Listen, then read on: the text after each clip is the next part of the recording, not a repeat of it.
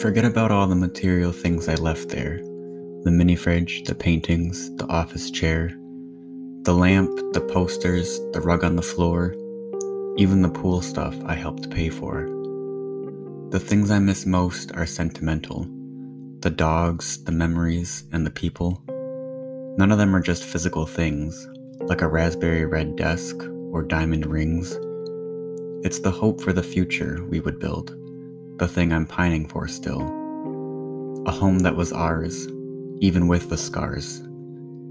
I would do everything to be there again.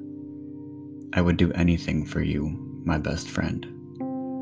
We are dynamic, clearly opposites fire and water, black and white composites. It's amazing how it all comes back to you a fractured character, a moralite crew. I pray one day we'll have our talk, maybe take the boys for another walk. Wherever I go, whatever I leave behind, I can't stop wishing you'd be mine. So forgive our pasts and let us heal, because I've never felt love this real. All of that pain and poor choices so bold, it's only your hand I want to hold.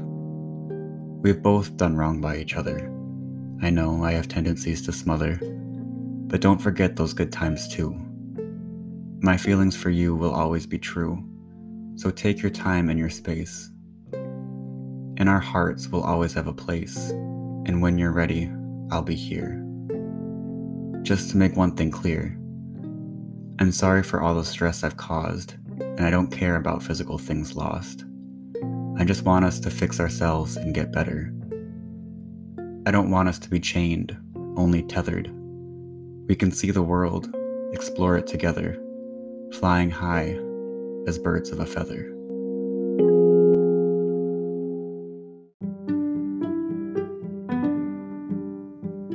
Hey there.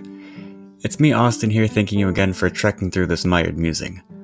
I hope you enjoyed it, and if you have any comments, concerns, or critiques, feel free to email me at austin underscore cox12 at yahoo.com, or follow my Instagram, austin with three underscores, cox.